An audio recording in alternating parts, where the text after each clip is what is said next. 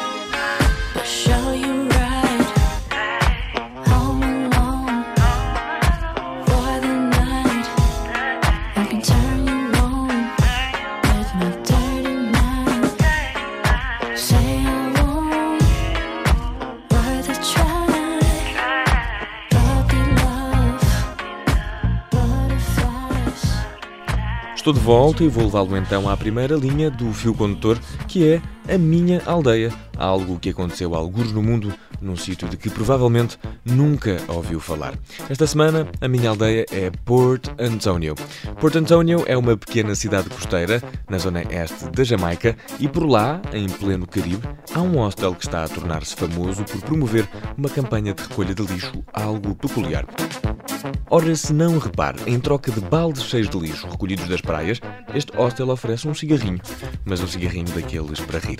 É isso mesmo, o Jamaican Hostel, hostel que pertence a Marian Ebach, um alemão de 33 anos, oferece um cigarro de marihuana a quem se ofereça para ir até à praia apanhar o lixo.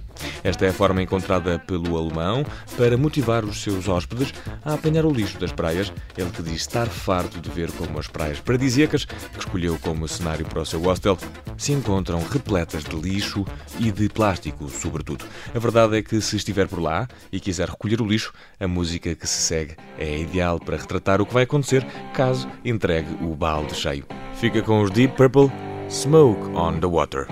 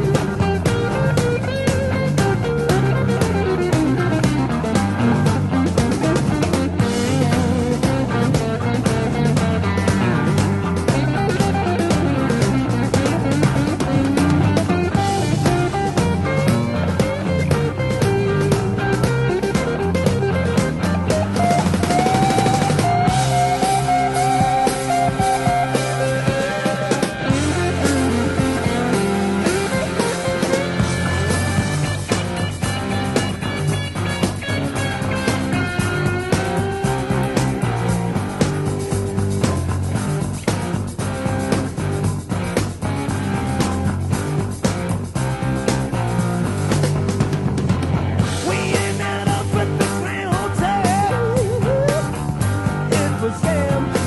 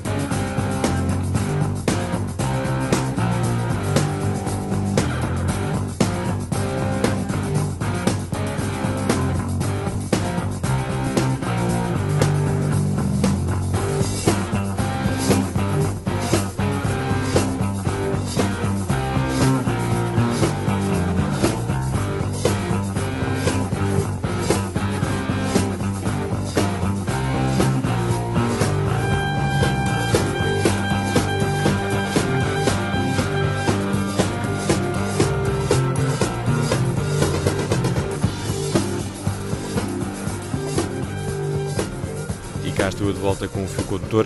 A nossa próxima linha é a contenda. A contenda da semana começou nas redes sociais, mas rapidamente chegou a guerra mediática feita através de declarações aos jornais. Senhoras e senhores, de um lado, com o cargo de presidente do PS, Carlos César. Do outro lado, neste confronto, com uma longa carreira como eurodeputada também do PS, Ana Gomes. São estas as duas figuras da contenda da semana. Toda a polémica entre estas duas pessoas começou por causa de um tweet de Ana Gomes em que esta se questionava sobre se a venda de João Félix não teria sido um negócio de lavandaria. Mas nem só de Ana Gomes se pode fazer uma polémica, quer dizer, eh, pode, mas não é esse o caso. O Benfica sentiu-se ofendido com o tweet da Ana Gomes e não demorou a enviar um pedido de esclarecimento ao PS sobre o comentário da ex-eurodeputada socialista. A discussão propriamente dita começou quando Carlos César veio declarar publicamente e em resposta ao Benfica que as palavras de Ana Gomes não vinculavam o PS. A partir daqui, a troca de palavras entre Ana Gomes e Carlos César foi ficando cada vez mais acesa. E foi o Twitter, a rede social onde teve origem esta discussão. Foi aí que Ana Gomes acusou Carlos César de fechar os olhos às máfias e esquemas de corrupção no futebol e de ter medo de enfrentar Luís Felipe Vieira. Carlos César respondeu que Ana Gomes só podia falar em nome do PS enquanto era assalariada do partido, o que já não é o caso. Mas e por falar em assalariados, quando Carlos César disse que a posição de Ana Gomes face aos negócios do Benfica era meramente pessoal, Ana Gomes não perdeu tempo e acusou indiretamente de ser um apparatchik, que é uma expressão russa dos tempos soviéticos para designar um funcionário a tempo inteiro do Partido Comunista. Serve esta pontada de Ana Gomes para concluir que é capaz de pensar pela sua própria cabeça, deixando no ar que Carlos César não é. Dois dinossauros do Partido Socialista às turras, tudo começou no Twitter e por isso aqui a temos, a contenda que a internet teve o contão de acender.